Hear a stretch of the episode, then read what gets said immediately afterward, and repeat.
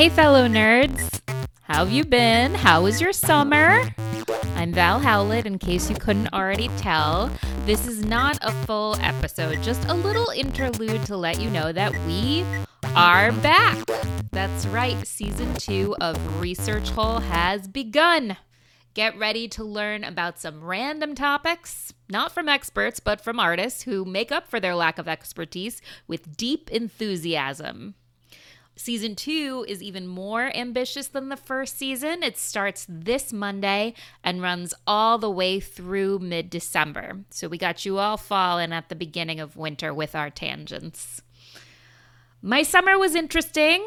We'd been in such strict quarantine before summer that I feel like interesting is the best word to describe it. Um, not good or bad, because on some level it was just an adjusting to the world summer. Um, I think my vaccinations kicked in, like I had the two weeks after vaccinations at the end of May. So June through August was about, you know, traveling. I went into the office one time, um, saw my coworkers again in person. Suddenly we started having house guests. Carmen at one point traveled for an, an event for work. I, you know, saw family members I hadn't seen in over a year. I it was it was nuts. It was nuts. And like I said, I can't say whether it was good or bad because it was an adjusting summer and I am generally a slow adjuster. Um, the first time I was in an airport since before quarantine, I totally had a full panic attack. Had to call Carmen and cry at her a little bit. So that was fun. Um, but it also had a lot of beautiful moments. And seeing people I loved was a great relief. I got no writing done, of course. Um, it was all about people and I don't know, just trying to cope and I was grateful for the break from the podcast. Um, but I mean, no writing doesn't mean no research holes. I think I kind of can't help myself. So, real quick, I'm going to share a couple research holes I fell down since I last spoke with you.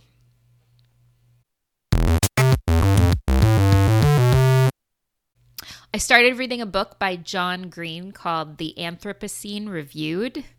Uh, this began as a podcast with the same title, and it's highly recommended if you like this podcast. I mean, it's we are nowhere near as produced as that podcast is, but just thematically, like um, it's like Research Hole in its randomness. So John Green reviews uh, places like Indianapolis from like con or like concepts. You know, like there's a review about the Yips uh, at one point, there's a review of whispering, just the action of whispering, and each of them is is really personal to him. Like each of them functions as a little personal essay.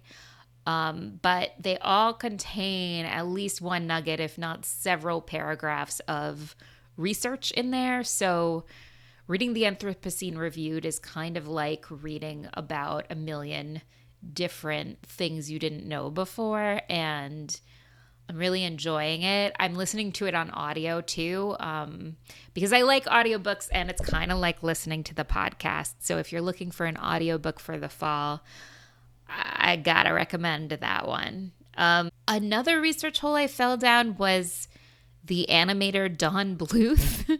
um, for some reason, that I can't even remember our uh, movie night, which is we host a nostalgia movie night for friends in Philly. Uh, we meet twice per month, and we did not meet during quarantine, so we just picked it up right back again this summer. And at some point, we decided we were going to take a deep dive into all of Don Bluth's animated movies, and we quickly amended that to Don Bluth's animated movies that don't completely suck after a very tragic viewing of a movie called The Pebble and the Penguin. At one point, I wound up sending the group an article about Don Bluth that was very long that I read about the trajectory of his career because he kind of did things at a level like he was like the closest to Disney, but he was a lot darker than Disney for a while um, on a like hand drawn animation level and every fact about him is weird and interesting. Like like he's he's related to Mitt Romney. uh, also, if you look at his movie list, like it's it's really really varied, and so. Uh, in continuing the research hole, our movie night is watching an American Tail and um, Rock-a-Doodle and The Land Before Time and uh, this really random assortment of movies. And I love a deep dive. I especially love an artistic deep dive. So this is hitting all my buttons. Um, and then, of course, I fell down all kinds of research holes related to gardening because gardening is a thing I do in the summer. Um, I'm constantly looking things up in order to try and solve problems in my garden or make it look nicer or feel nicer. I learned about botanical tulips recently.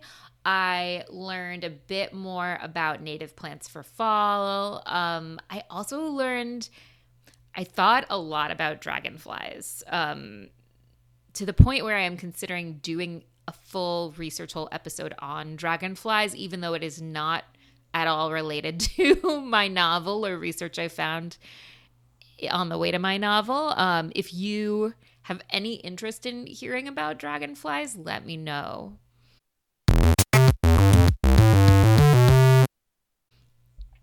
I want to thank you all for sticking through season one. I really hope you enjoy season two. And yes, here comes the part where I beg you to review or at least rate the podcast on whatever podcasting platform you use, iTunes or Spotify or whatever. As much as I deeply love my friends and feel energized by this wonderful excuse to chat with them, I also dream of asking on some guests that I don't know personally. And you know what would help me do that? Views, reviews, ratings, all that free labor I'm asking you for right now. it would make the podcast seem more legit and more appealing to a potential guest. So please consider it. Um, and also, don't forget to email what you've been learning this summer and fall to researchholepodcast at gmail.com so I can read your research holes too. See you in season two.